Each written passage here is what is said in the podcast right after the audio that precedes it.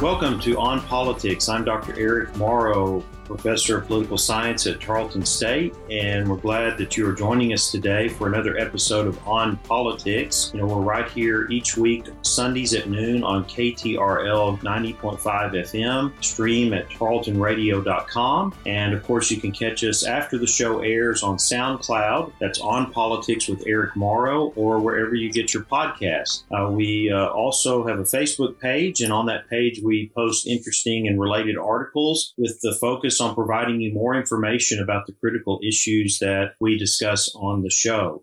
So, to get into today's show, of course, we're all seeing the increase in numbers related to COVID in terms of hospitalizations and, and deaths uh, across the nation and really ongoing around the world in terms of this challenging pandemic. And of course, we've on this show, we've given a lot of, of, of attention from various facets uh, to the pandemic, focusing on its impact on education, uh, impact on the economy, and looking at some of the, the issues that businesses and, and others have had to deal with, as well as a number of the public policy issues related to government and on the local, state, and federal level in trying to address this.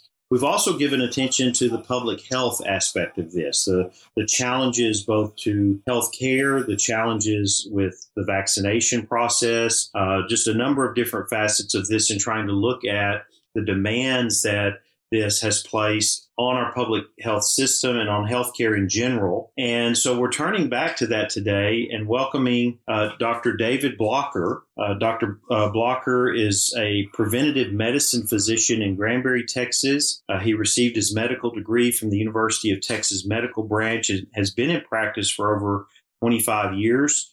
Uh, he specializes in aerospace medicine, public health, general preventative medicine, and is experienced in wound care, hyperbarics, occupational medicine, aerospace medicine, public health, preventative medicine, and exposure to the disasters of war. And I, we're welcoming Dr. Blocker in his role as the Hood County Public Health uh, Authority and the medical advisor to the city of Granbury uh, to have a discussion about where we are with COVID and what are some of the current challenges that we're looking at uh, with the increases we're seeing, the vaccination process, and so forth. So, welcome today to the show, Dr. Blocker. Thank you very much, Dr. Moore. Well, first of all, I think one of the things, anytime I have uh, public health officials or people on, is to talk about what is public health and what do we do in that area because uh, it is an area that seems to be, for many people, uh, not not necessarily familiar to them. Uh, we, given the way that we do healthcare in the state, but our public health system has a major role in a number of different areas. And I just wanted you to share with our listeners before we kind of jump into the, the crisis at hand uh, what you do and the, and the work that you do and what is critical about what our, our public health uh, areas and, and, and, offices and programs uh, provide to the people of the state. Okay, no, absolutely happy to happy to share. so the interesting thing about public health is that public health is really really focused on most of the things that happen outside of the doctor's office and outside the hospital. Uh, public health is the idea that we want to promote and protect the health of folks wherever they wherever they live. You know, and that's that's as individuals, that's as families, that's as communities, that's as workplaces. And so, uh, you know, normally you see a doctor because you are sick or you have an injury or you have an illness that requires long-term care. Well, the core idea between, behind preventive medicine and public health is to help to look at those factors as individuals and as families and communities that would contribute to negatively to health and to help to prevent or find ways to uh, minimize the impact of those things. And that's exactly why, um, although although coronavirus uh, right now has gotten brought so much attention to public health, it's really a small facet of all the things that happen in public health that mostly generally happen in the background has to do with with food and water safety. Every restaurant we eat at we don't typically we don't typically go back in the kitchen and, and inspect the kitchen individually. We just trust that i'm going to be able to have a healthy meal when i go to a local restaurant. But every one of those restaurants has been inspected from a public health standpoint for safety sanitation food temperatures water safety etc well by the same token uh, you know, public health uh, relating to vaccinations, immunizations, things like that are part of what we tend to take for granted in our communities most of the time. But uh, again, childhood immunizations, work related uh, protections, and things are just part uh, and parcel of the background of our uh, modern society. And so uh, when when we get extra attention brought to things like the pandemic, it, you know, like I said, we we we tend to focus all just on one aspect, but miss that larger big picture. Uh, so about 80% of any individual's health is determined by lifestyle choices, things we choose to do or not to do, healthy behavior, healthy activity, diet, things we put in our body or choose not to put in our bodies. Um, and, and again, those things all uh, impact us at the time when it comes to, well, now we have an issue with blood pressure or diabetes or an illness such as COVID or influenza or any other respiratory or, or gastrointestinal illness. So uh, personally, I think you'd asked me to share a little bit. Uh, as you said, I've been a doctor for 25 years. Most of that time I've spent in the military working, uh, you know, around uh, around the United States and, and around the globe uh, with various uh, public health entities and organizations, uh, both both in communities and states and even in, in other countries in a, from a deployment setting. Uh, but uh, I, I, received my, my, master's in public health in the year 2000, which included a lot of training in epidemiology and biostatistics and and uh, organizational management and preventive behaviors. And then I received my preventive medicine board certification in 2003. So again, I've spent my entire adult life working in the fields of preventive medicine, public health, and uh, with the military as a public health emergency officer everywhere I went, which really dealt with how do we plan and prepare to deal with the public health issues um, that that we can control. Um, and, and in our local communities around the globe. So we spent a lot of time about a decade ago looking very closely at avian influenza, where we developed community plans, organizational plans, military plans, and all those were integrated with the various communities and states and, and places that we were at. Uh, what's interesting is that is that although we we did some exercises on those with various emergency management teams and things like that, we really didn't have to use those types of plans until over a decade later when coronavirus hit and uh, you know it came to our communities the first part of 2000 and we found that we were dusting these things off and sorting them out hey 10 years ago or so is last time we looked at this. And now how does that actually apply when it comes to testing individuals when it comes to what's appropriate as far as isolation and quarantine of, of individuals if they appear to be sick and it might be coronavirus as is rapidly spreading? At the time we were still developing tests. And then obviously we didn't have a vaccine for about a year from the time all that started. And so all those things are, are things where we look at public health planning, emergency management planning across any community. But then when the rubber hits the road is how effective are those plans? How relevant and recent are those plans? And how quickly can we actually execute those things? And so again, first part of last year when coronavirus uh, broke out 2020 in our area, um, not only did we we have to, to have to break those things out, but we had to look at how we're set up to manage public health across Texas and across our communities. And that's the other background piece I think is very relevant to coronavirus or anything else that that the public needs to understand. The state of Texas is divided into different regions. Uh, here in North Texas, we we region two three where we have one doctor who works for the state of Texas to cover 49 different counties that's Dr. Joel Massey. And, and, and as you, you said, I know you've met with him before and had an opportunity to work with him on different issues. So that doctor is the only one that's hired by the state to be a public health authority over 49 counties. Uh, and in this case, that covers all the Metroplex, uh, again, the Dallas Fort Worth Metroplex is, is one of the four largest metropolitan areas in the United States, one of the largest in the world, over seven and a half million people. And so all the things that involve with big cities and large populations, including travel and commerce and, and medical issues and spread of disease, all those things are very relevant because we're right here in that area. And then when, you know, we're in those outlying areas but then the state is also in that same region, covers north to Wichita Falls and out west to Abilene. And of course, we lay here in between for my county and Hood County, of course, your county, Erath County. And so the things that happen in the Metroplex to some degree kind of trickle down out further to rural areas. And I think we'll talk a little bit later, a little bit more about rural impacts of disease transmission like. But again, that's very important. We look at who are our neighbors. So most of our public health uh, responses in smaller rural communities uh, that don't have health departments like mine uh, like mine in Hood County, we we rely heavily upon the state response and regional responses. In other words, Hood County, um, some of our other smaller counties around. Well, do we really need a health department if we've got a 300 member health department in Tarrant County just a few miles away? Well, depending on what your issue is and depending on how long you can wait for support, the answer may be yes or no on that particular issue, as we've seen played out with coronavirus.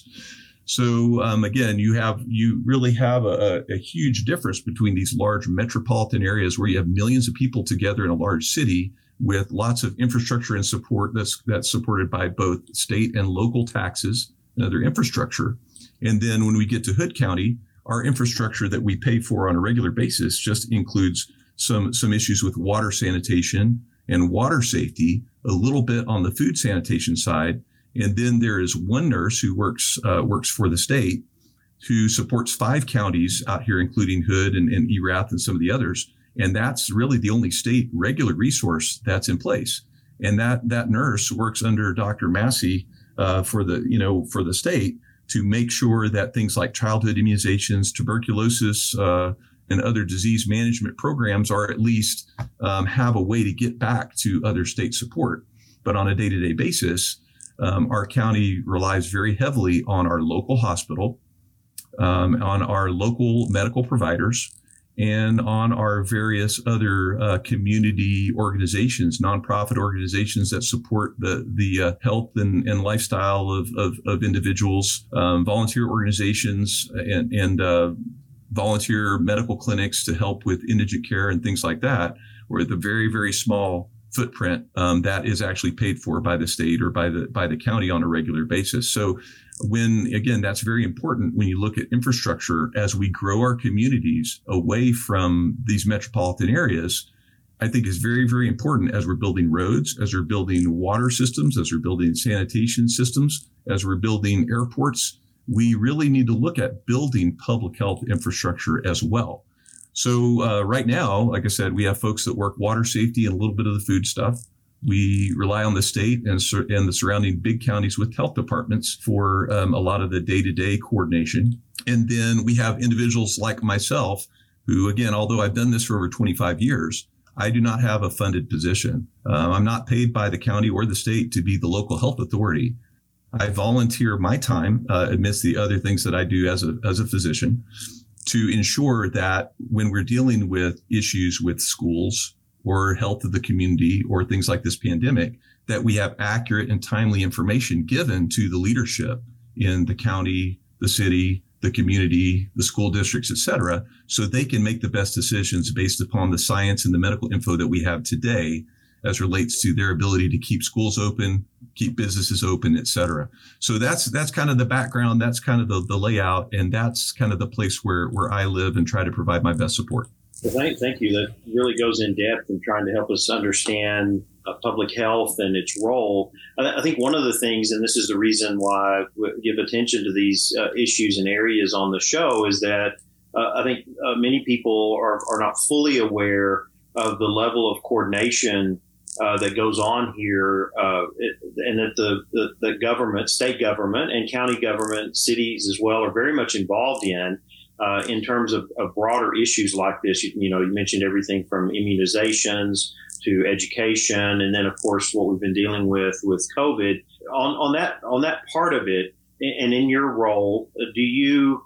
Uh, I, I, know you. You know, it's it, it's an advisory liaison role with the, with some of these other entities. You know, working on behalf of the state and under the direction of Dr. Massey and so forth. But on, on that that part of it, do you also kind of coordinate with other healthcare providers that are in, say, say in the private sector that are engaged. And again, I'm, I'm trying to kind of emphasize how critical a role this is uh, because when we look at, at medical care, you've got a lot of people out there doing it. You've got a lot of indi- individual doctors, and, and which you're, you're one as well. Uh, but but the critical issue here is that coordination that is provided by public health within the state.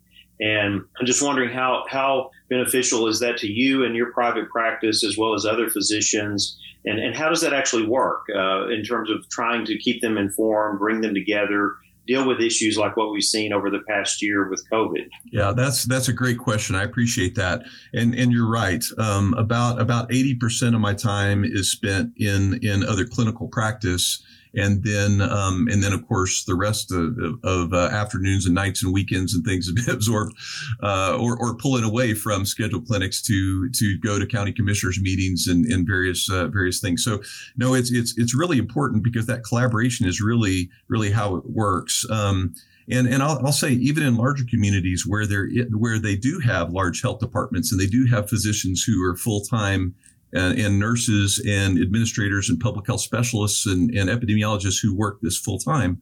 Still, at the end of the day, the rubber hits the road at the individual patient encounter, uh, either at a doctor's office or an urgent care center or in a hospital, um, or for that matter, with uh, nurses and, and staff at our elder care centers, school nurses in schools I mean, where are the people and where are they most likely to present with symptoms that may or may not be coronavirus or influenza or other things that could spread to others? And how do we protect that larger community from spreading those illnesses when it comes to things like this, right? So that's really, really important, that collaborative effort.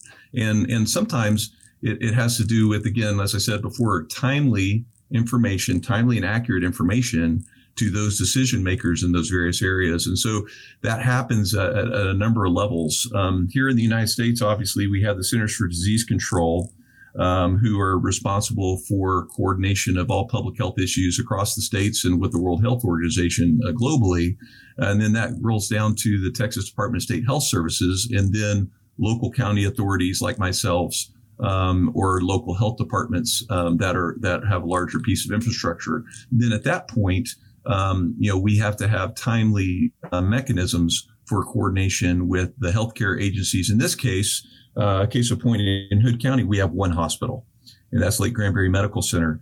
Uh, but we also have have a large physicians group that uh, encompasses approximately 80% of all our primary care physicians and specialists in town. And then we have another handful of various doctors' offices, like I said, nursing homes and various centers that have have medical staff. And so we've had routine uh, meetings and coordination specifically for coronavirus, but we we have a, a baseline um, communication tools that we use from a standpoint of emergency management and medical issues across the community that we use. So we start with the big ones. We start with the hospital and surgery center, the largest uh, medical staff groups, and make sure that they have any guideline updates, uh, updates on coronavirus testing, immunizations, and treatment that are are being av- made available to us uh, through the through the state or, across the community, and then um, we kind of narrow it down from there. Uh, on the school side and on the side of of uh, the different school districts, both public and private, again we use you know email distro groups and and and phone recall groups to reach out and communicate to them. And uh, quite frankly, when it comes to uh, you know our our public school systems they've been really good at about having having robust communication on that and with the school boards. When it comes to private schools, it really is is a lot of that's been up to them. We can provide information to them, and some are very welcoming and very open. Others others will um, use kind of those cultural differences. Well, heck, if if we wanted to follow all the rules, then we'd be a public school too. So we're a private school and we're going to do whatever we think is best, right? And I, I, can't control that. I don't try to control that, but I try to ensure that at least they have the same information and guidelines as the others do that are you know part of the public system. And the same with our chamber of commerce and our businesses around the community. Again, emails, websites, uh, Facebook a county website, a city of Granbury website. Those are all tools that we use on a regular basis uh, for communication, even, you know, um, and then obviously we've ramped those things up throughout the pandemic.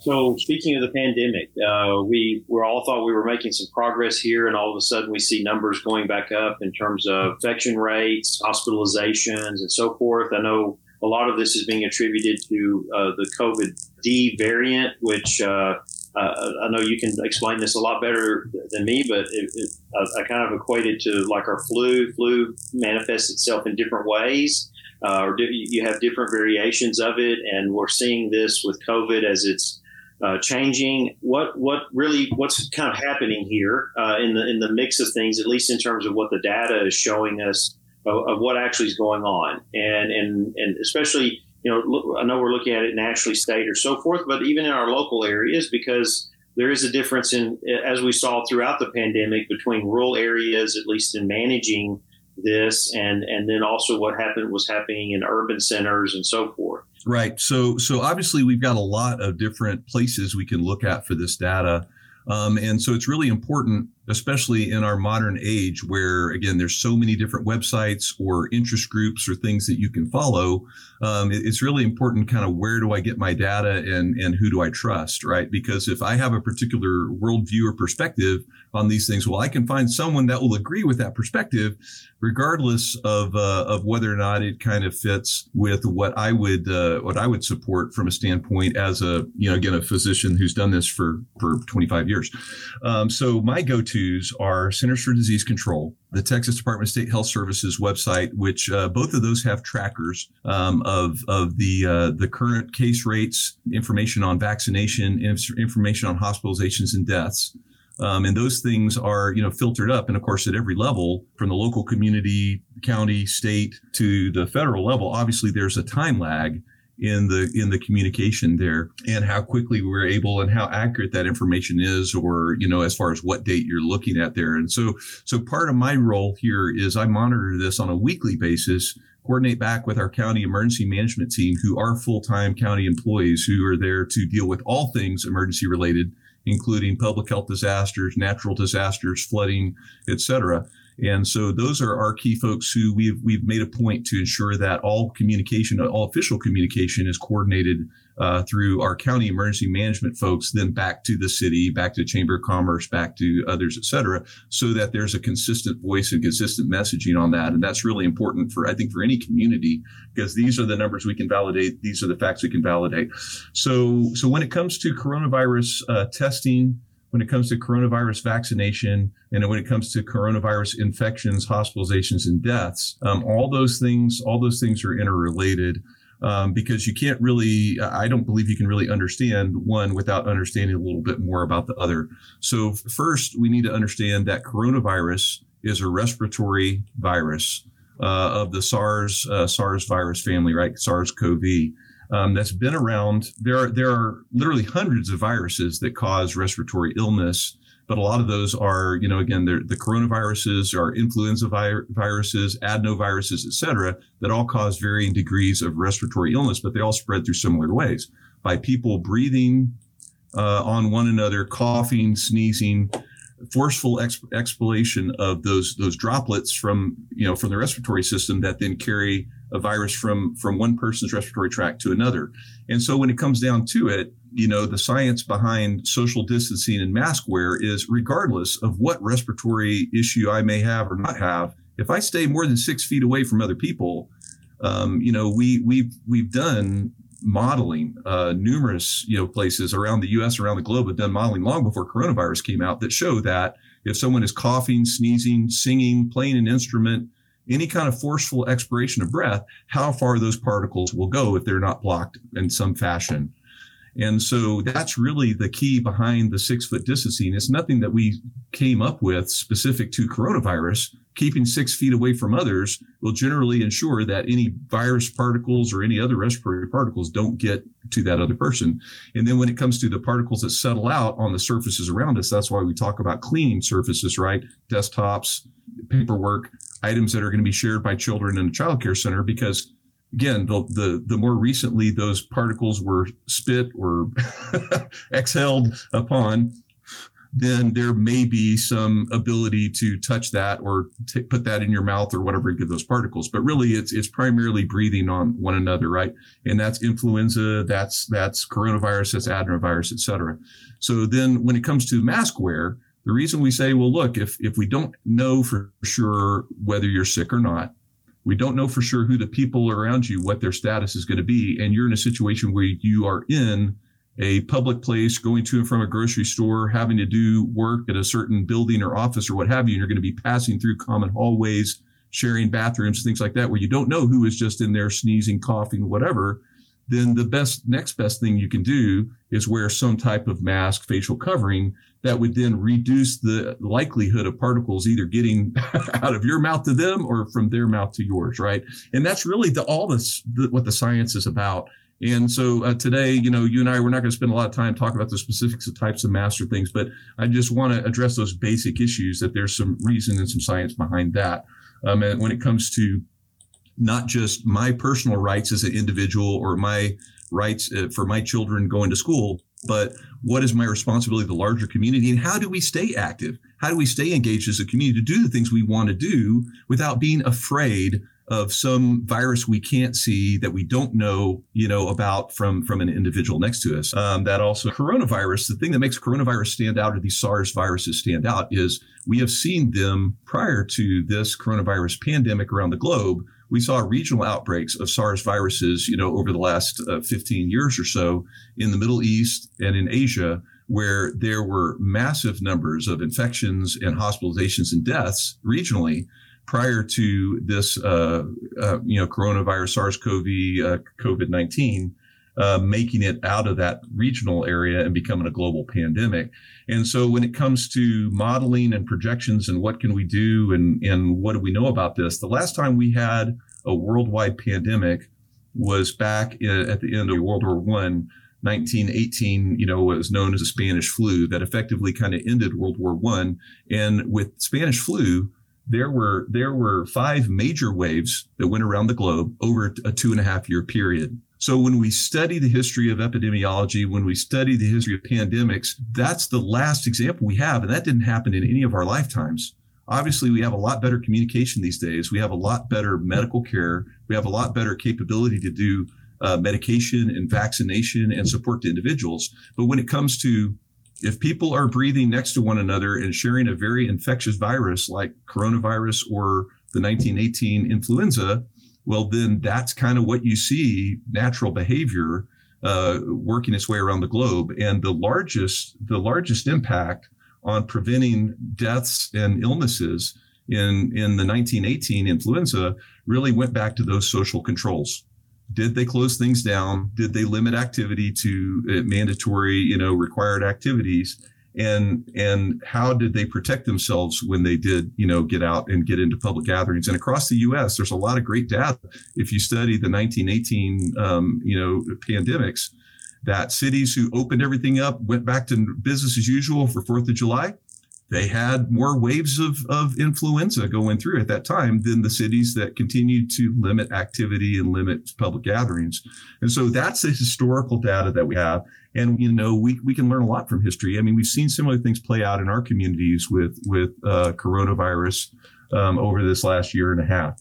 Going back to the, like you had brought up the pandemic in the early 20th century, is uh, helping people understand that, that, that this may be a pattern that we go through, right? As, as this thing changes, we're seeing it's not a one and done thing as we try to understand the, I guess, the biology of this and knowing that, that we, we could be looking, not, not to be, uh, look at this in a negative way, but just understanding the science of it that, that we, we could be having to go through rounds of this and trying to address it in different ways, right? I mean, I think that's that's one of the, the outcomes. It may not be, but then on the other hand, if we look back and we see how flu and other viruses worked, that, that we, we may be having to battle with this in, in ways to protect public health, protect people uh, going forward. And, and, and I guess a little bit, you know, talking about uh, the D variant, how that kind of actually works. Right, right. So, so I think, yeah, we talk about the uh, relative impact on a community part of the reason, uh, you know, uh, both both coronavirus and these different variants. We we started with what's considered the alpha variant now. What we're seeing the majority of cases right now across the U.S. are considered to be delta variant, but there's also a lambda and a beta that are on their way around, and we'll probably see more. Um, similar to influenza alpha and uh, or influenza A and influenza B that are prevalent in our communities and around the globe. Every year, when they make the next year's flu shots, I mean, the fact is we've just all gotten more used to it and more and and over time, the majority of us have built up some degree of antibodies or cross protection against these various uh, variants of influenza. But still, the reason why we still get a flu shot every year or recommend a flu shot every year is because there's enough variability across those various strains of influenza where they share genetic material and change just enough to trick our body so that we still could get overwhelmed. Uh, our, our antibodies and our, our defenses of our body could still get overwhelmed. We could still get sick from influenza just from the genetic change and drift from one year to the next. So that's why we get booster flu shots or recommend a different flu shot every year because it covers all those common strains that are making their way around the globe that year. In a similar manner, as we spent all this time and energy and research around the globe and across the US looking at coronavirus, we're now doing having to do the same thing. What we're calling alpha, uh, beta, uh, delta, lambda, beta variants of coronavirus is just like the genetic drift we see in flu every year. It's just happening very quickly and it's getting a lot more attention. But this is this is basic virology, basic epidemiology, the basic things that we've done for decades to help protect against flu.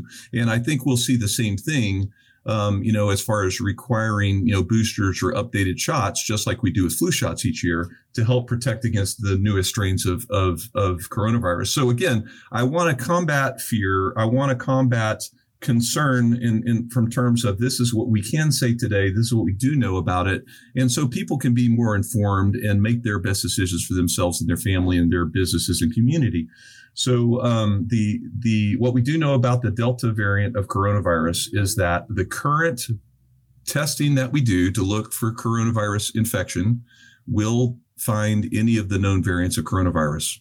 You know, the rapid tests and things like that, uh, we can safely safely agree within the same the same uh, false positive, false negative rates. You know, they're in the 90s, right? That if a test says you have coronavirus, it really doesn't matter what variant you have you're, you know, the test will say yes or no as far as a rapid test for re- being recently exposed and, and being ill with coronavirus.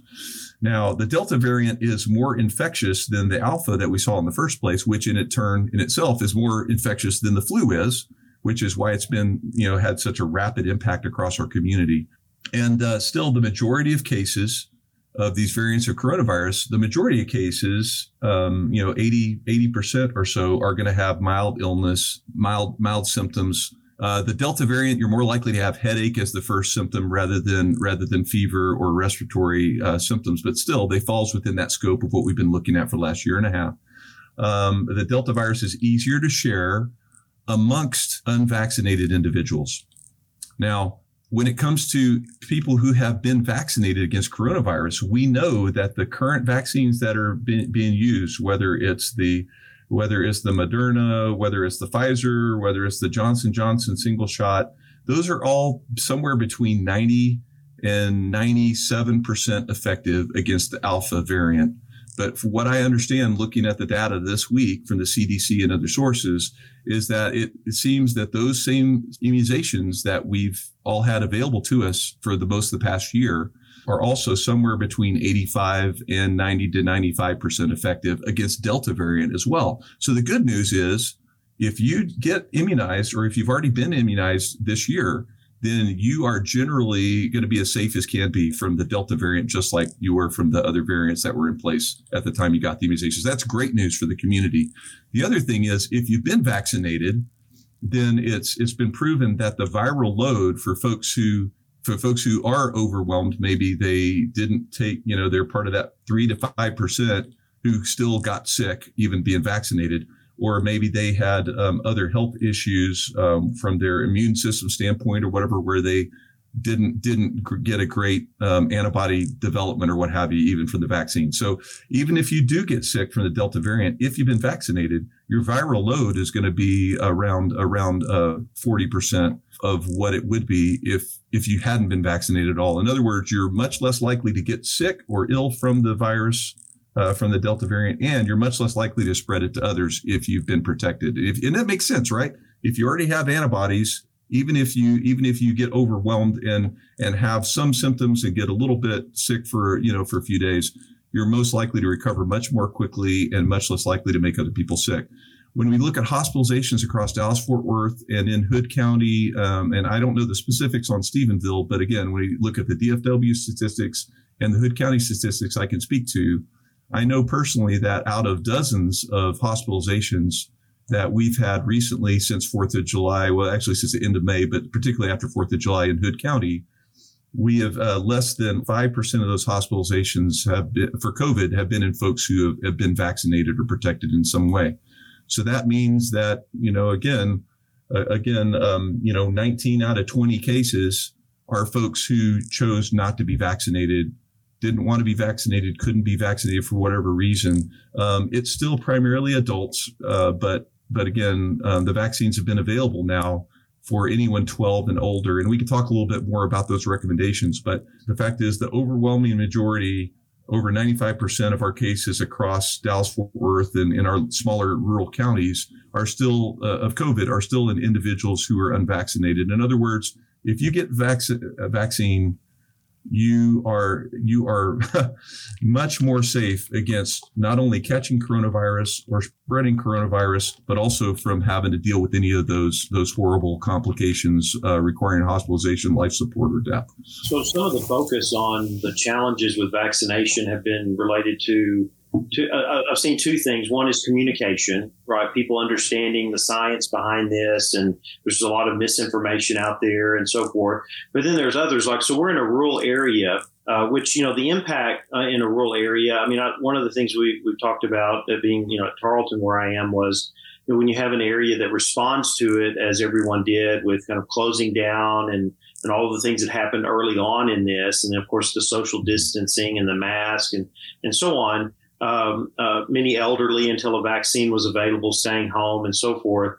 But but it, it, uh, it, it to those, those, that challenge in our area uh, would seem to be that some people would say, well, I don't. I'm not around that many people. I'm not engaged with that many people. Uh, we're, we're, we're much more spread out here. I don't have to, don't need to get a, a vaccine. I have some concerns about it, those kinds of things. Um, I think on that part, it kind of goes back, and I'm just uh, saying this in my own thinking on this and, and reflecting over time that it, it, it goes back to that community aspect of it uh, as well. Is that you know we we we never know how and when this is going to spread in terms of who you come in contact with. You know, you see things all the time, but there's there's still that that percentage of people who are if they get the, the virus and and even if they're not vaccinated uh, could mean very serious illness and maybe maybe even death. And I think this was some of the debate that was going on back even before about masking, about social distancing. Was um, well, I'm I'm not worried about it. I can get it. I could survive it. I could do this, but but the the attitude of okay, well, but this could spread to other people who may not have that ability. And so I'm, I'm wondering how this factors in, especially you know in, in, in your work as well, and trying to to communicate to people uh, how critical this is, not, not just for them individually, but in thinking about this, in a, as you mentioned early on in the interview, a community aspect of it is that this is affecting everybody. And some people it affects even, even to the point of, of death because it, it affects their health so seriously that either they have to be hospitalized for an extended period of time or, or even the effects. So we're seeing, I mean, I think that's going to be studies for years to come. What are the effects of having a severe case of COVID?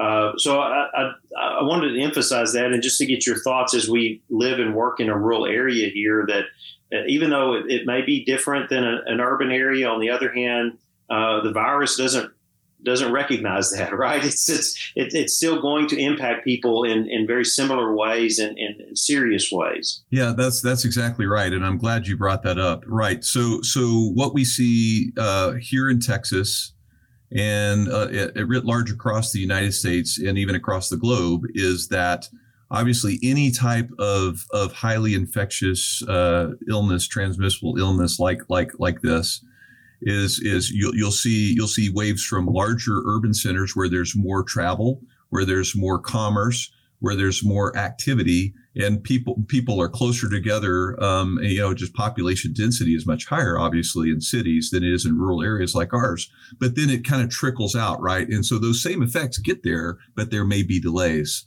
you know, by by weeks or sometimes months. But you still see those similar waves, um, and they may be they may be smaller, but they still they still have a ripple effect further further out from large population centers. Um, and and so we're no different here in small town rural Texas than any other rural area. Um, or even more rural states, you know, uh, like Montana and the like, you know, you still see those waves come through, but based on population density and how much people interact with each other, there may be less impact, which is great when you look at the numbers writ large. It's not great if you're part of that family or part of that community or part of that church that got sick and got ill. and transmitted it, right?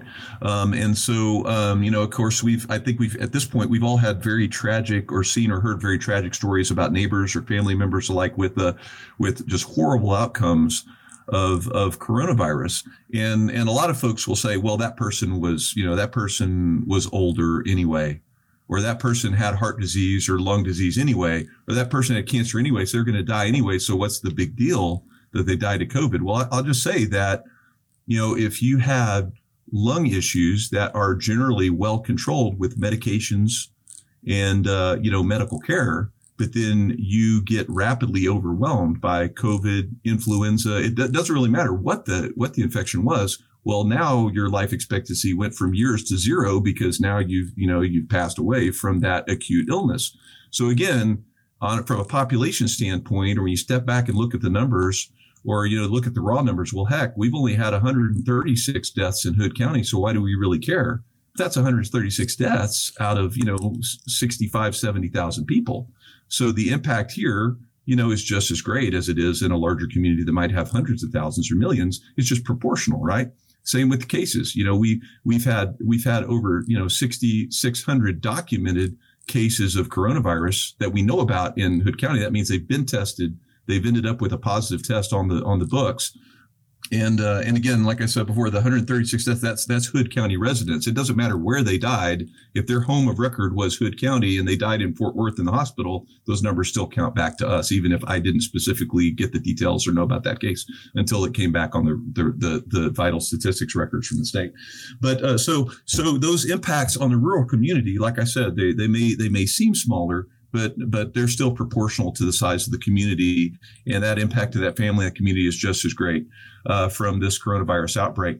Um, where the where I've seen it quite largely uh, here in our community is things like churches, schools, uh, places where people normally gather, uh, social gatherings, holidays, and events where again, uh, specifically for Hood County and Granbury, um, Fourth of July, General Granbury's birthday. There are certain key events that, you know, that bring a lot of tourism and a lot of extra folks into Granbury.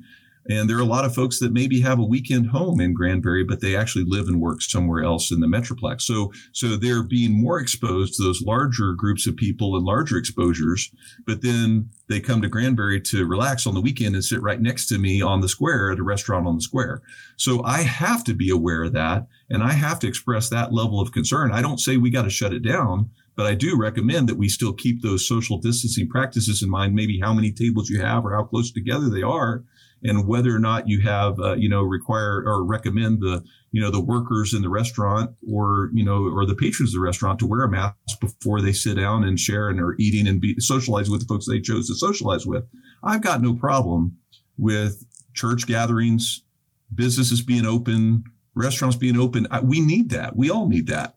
But I think we need to be aware and need to respect our fellow, you know, our neighbors, or for that matter, the people who are opening the business or running the business so we can t- partake of it and respect one another in that so they can stay open regardless of my personal right to go to that business or wear a mask or not to wear a mask and i think all those things um, you know come to the forefront in our daily activities and our daily choices that we make, even in a rural community. I know, I know, we need to let you go, but I, I have one question, one more question that I, I think is uh, uh, it relates to the public health aspect. This is is very challenging politically, which that's you know another focus, you know, in terms of the, of the show and so forth, where you're you're almost thinking post pandemic, uh, and then all of a sudden we have this this resurgence and so on.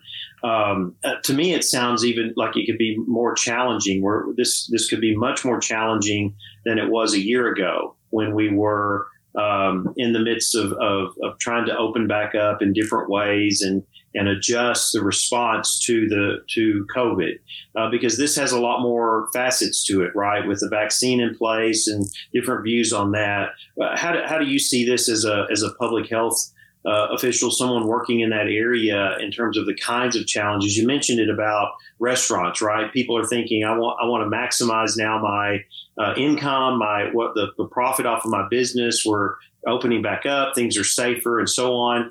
Uh, th- this is a very uh, challenging area to maneuver uh, going forward. I would think on the public health front, uh, in terms of what uh, uh, what you see needs to be maintained or done, or how we need to look at this in stages or phases, rather than it just being okay. Hey, we're, we're past this.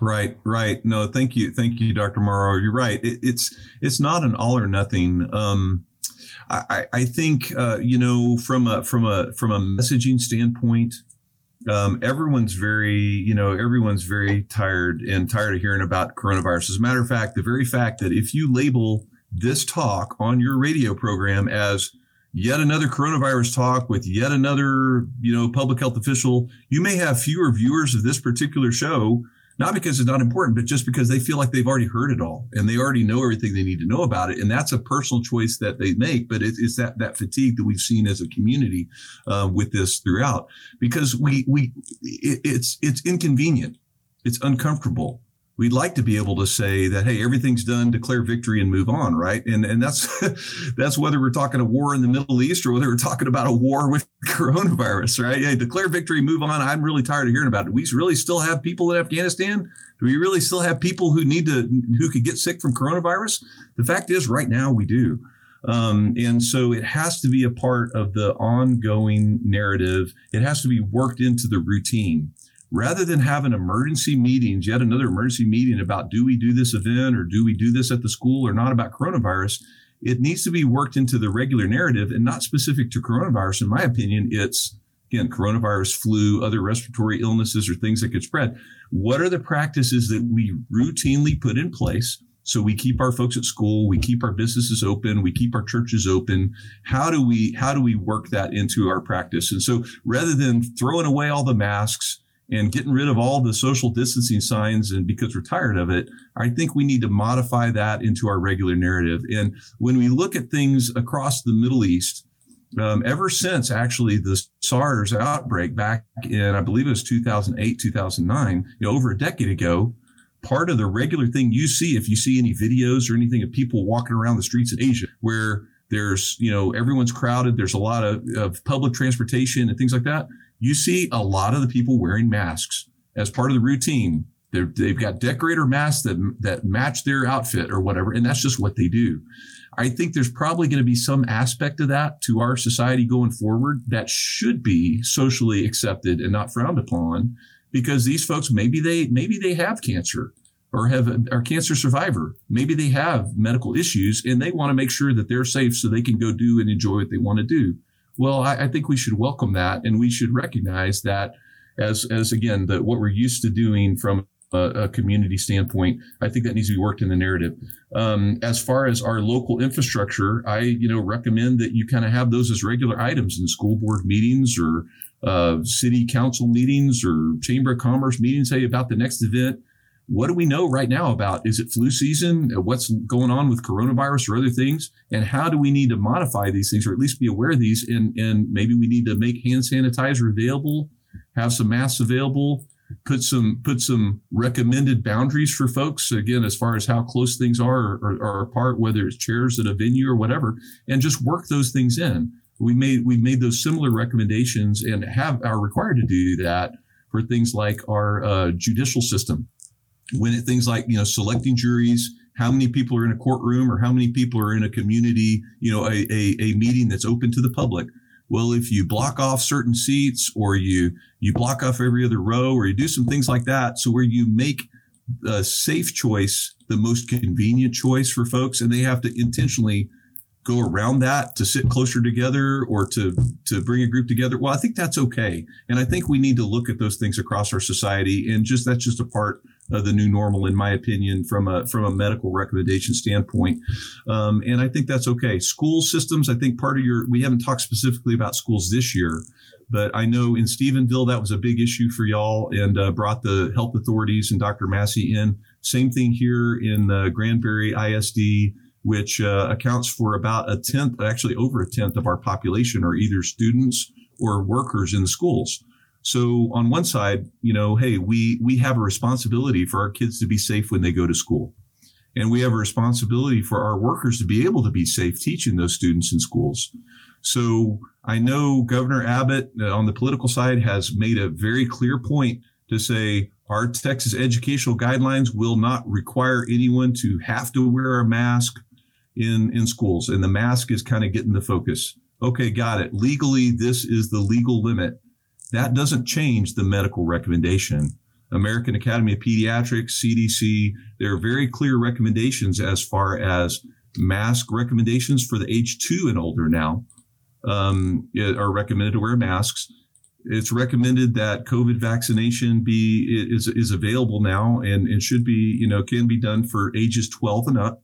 And so when it comes to keeping our kids active, being able to enjoy their school activities and all that, if you know I, I, highly encourage you know our school board members and our parents and folks that are that are really the key decision makers in that our teachers and like to look at those things make an educated decision not an emotional decision and work towards the safest thing for again the students and the workers and everything like that even if it may be a little inconvenient in order of the greater good of being able to be active and and do all those activities that we all love and love to see our kids participate in and want to have the ability to go and watch our kids participate in. Well, we've been talking today with Dr. David Blocker, uh, who is a physician and is also uh, the Hood County Public Health Authority and the City of Granbury medical advisor about COVID, about where we are right now and some of the challenges that we're facing, and also some public health guidance in terms of how we should navigate uh, this ahead of us. And we will be continuing to give this more attention, especially as it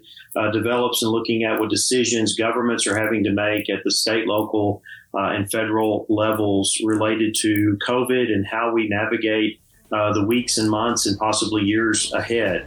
Uh, Dr. Blocker, I want to thank you for joining us today. Thank you for your time and, and for your valued input uh, on this very critical topic. Thank you very much, Dr. Morrow. It's been my pleasure. And thank you for joining us today on Politics. We're right here each week at noon on KTRL 90.5 FM. You can download us where you get your podcast, listen on SoundCloud, and also listen streaming live during the show, tarletonradio.com. We'll look forward to being back with you again next week.